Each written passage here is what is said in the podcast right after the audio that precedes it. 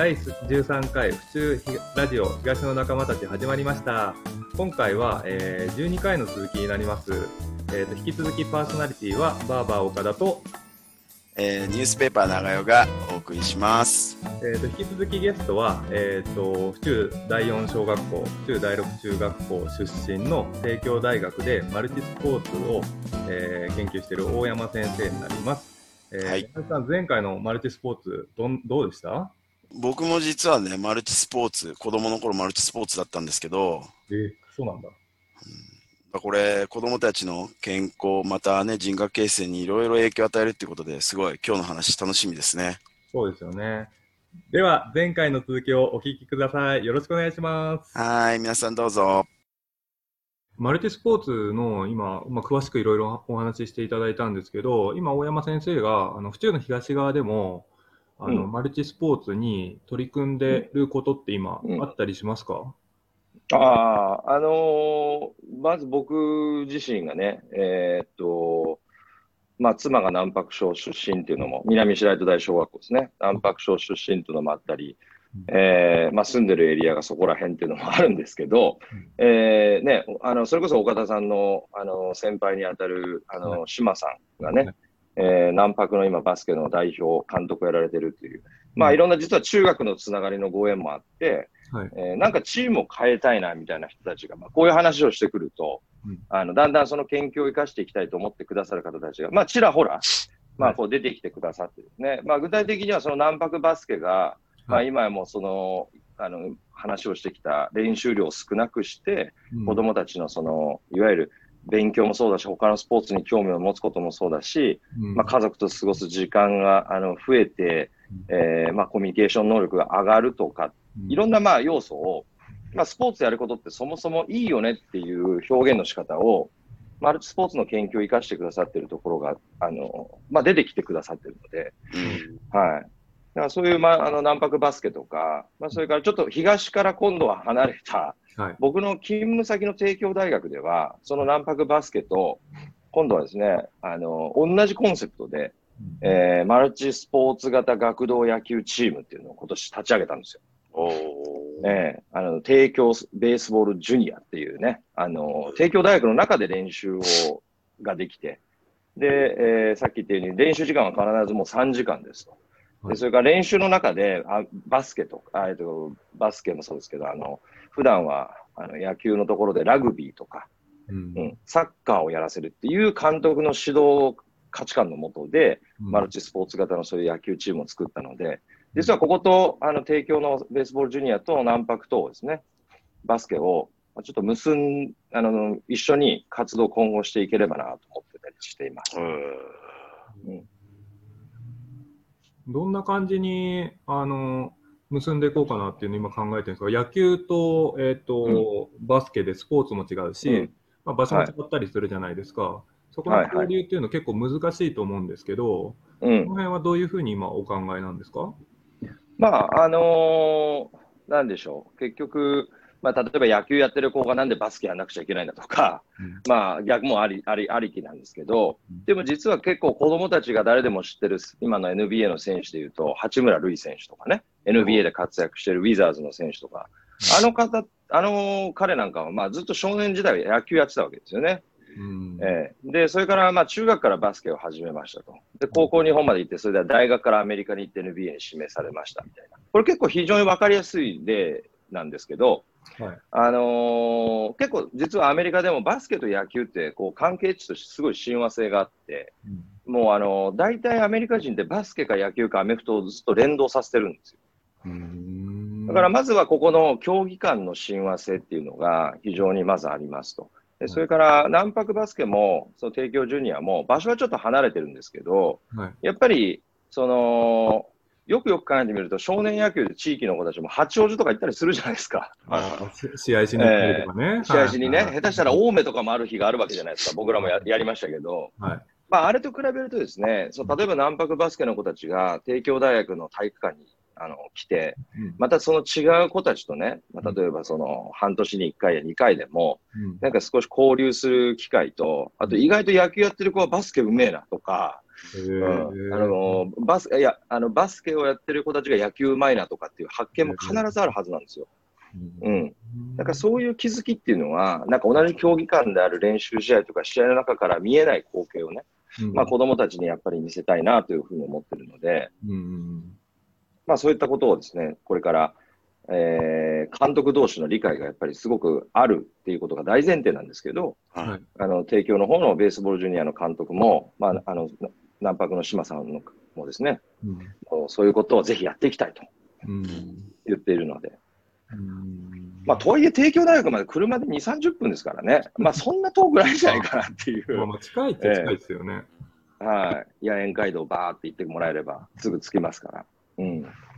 なんか島さんの方もなんかこれからね、あのバスケのところであのバドミントンとかもなんか体育館なんで少しね考えてこうかねなんかそんな話をされててね、あのーバドミントンの選手たちが野球のキャッチボールがうまいとかね、なんか結構その、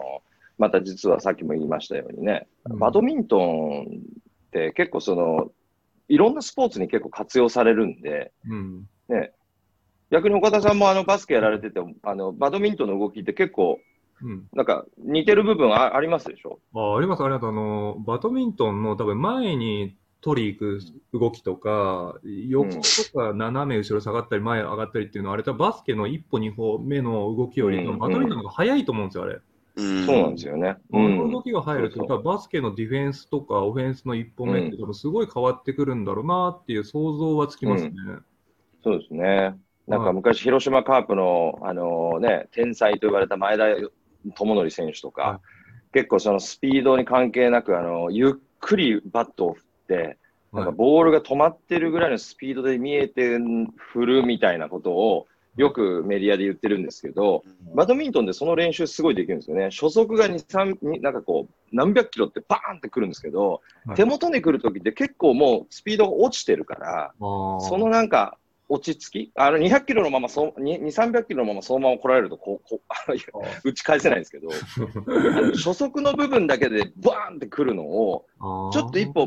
待つみたいな。うはいん。そう。で、落ち着いて見れば、ここ、胸のあたりか、下のもうちょいあたりか、上のあたりかで、その自分のグリップのね、あの、返し方とかが変わっていくっていうのは、うんこれはあの、野球もそうだと思うんですよね。練習としては、そのバッターボックスに入った時のうんスタンスっていう。うん。いや、本当このマルチスポーツっていうところがすごい普及してくると、あのー親の立場としてもやっぱその子供のその、まあ、健康面とか、うんあとは人格形成、うんでいろんなこう多様性のあるこう考え方ができるみたいな、うん、うん、うん。すごい親としてもやっぱ子供にマルチスポーツ、要はいろんなスポーツに関わって、でそれがその自然にできる土壌があると、すごいいいなと思いましたね。そうですね。ちょうど、あのーまあ、これ、あの、マルチスポーツのね、定義以前に、まずメリットって何ですかって言われたときに、最近僕も言うようにしてるんですけど、実はそのね、長与さんがおっしゃったような子供さんたちのスポーツとか運動能力だけじゃなくて、実はその自分の仕事を決めていくキャリア形成にもマルチスポーツの方がいいって言われてて。で、それはやっぱり自分がなんか今まで、例えば僕僕らみたいに野球、バスケ、何々とかって、決め、長年やってきたことを称するときに、なかなか他のスポーツに切り替える経験ってあまり選ばないじゃないですか。はいはい。で、自分がその経験を選ばない、選ばなかった経験の子は、多分おそらく仕事も、例えば最初入社したこと、仕事に対しての、うん、それがいいか悪いか置いといて、自分に対するフレキシビリティというか、柔軟性が欠けていくって言われてるんですよね。はいはい。だからこの間、あのちょうどアメリカ人のことを、その話をして盛り上がったんですけど、彼もともとスポーツ生理学で水泳の選手で、オレゴンの州記録を持ってるんだけど、大学で日本に留学してきた時に柔道をやりました。で、ええ、生理学をこう学んで大学で卒業したと思ったら、今度は大学院でスポーツマネジメント、ビジネスの方を勉強します。だから今、東京オリンピックのスポーツビジネスをやってますっていう、こう、あの、アメリカ人だったんですけど、うんなんでそんないきなりキャリアチェンジできるのっていうのは、これ実は紐解くと、彼は卓球と水泳とラクロスと柔道をやってきたんですよね。うん。だから別にそんなことは普通だと。はい。うん。うん。一つのことにこだわる必要なんか全くない。その時に面白いなと思ったところの環境に自分が飛び込んでいく力っていうのは、うんなんか、うん、別にそんな不思議なことじゃない。逆に言うと僕らがすごいねって言うと、え、何がすごいの？みたいな。あうん、感覚をスポーツが養ってくれるっていうところにままた一つマルチスポーツの魅力があるんじゃないかなと思いますよね。いやー、素晴らしい。もうちょっと話は大きくなっちゃうけど、やっぱそういうこう、なんか考えを持ってると、まあ、ね、その、今子供たちの自殺者が増えてるっていうけど、うん、ね。やっぱそういう考えをあると、ね、この一つだけの世界じゃないっていうか、ね、うんそこでこう、要は精神的に病まずに済むっていううんのもあるかなって、すごい。いやー、もう本当そうだと思いますね。だから精神疾患予防っていうことも、だからそのマルチスポーツの、例えばにアメリカとかカナダで書かれてるガイドラインには、まあ明確にその研究っていうものがね、まあ打ち出されてたりするので、まあ間違いないんじゃないかなっていう気がします。うんあの人と接する機会がまままるでやっぱり、こう、違いますからね。あの、競技を変えていく、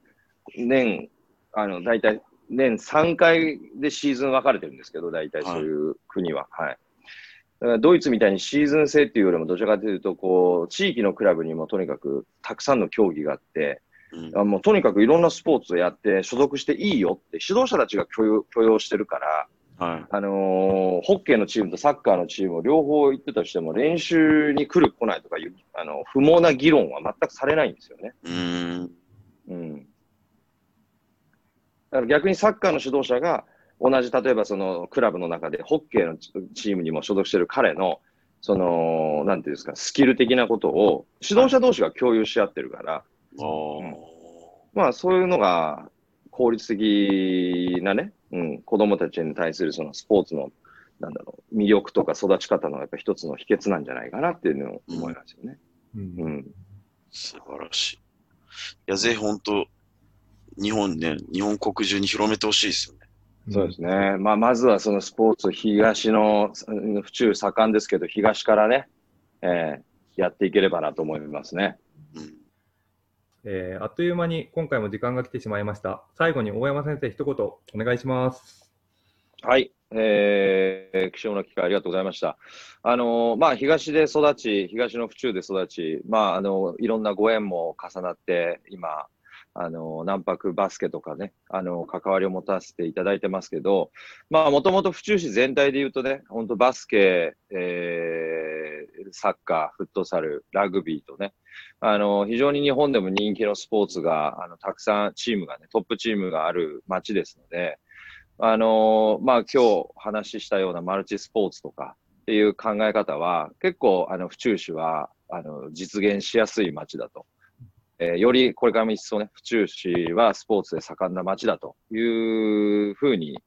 まあ今大学の研究者という立場ですけれども、まあ微力ながら貢献できていったらいいなというふうに思っております。はい、大山先生、今日はありがとうございました。東からマルチスポーツを広げられるように、大山先生にはこれから期待していきたいと思います。えっと、大山先生、最後にあの、大山先生も東の仲間たちに入っていただけますか？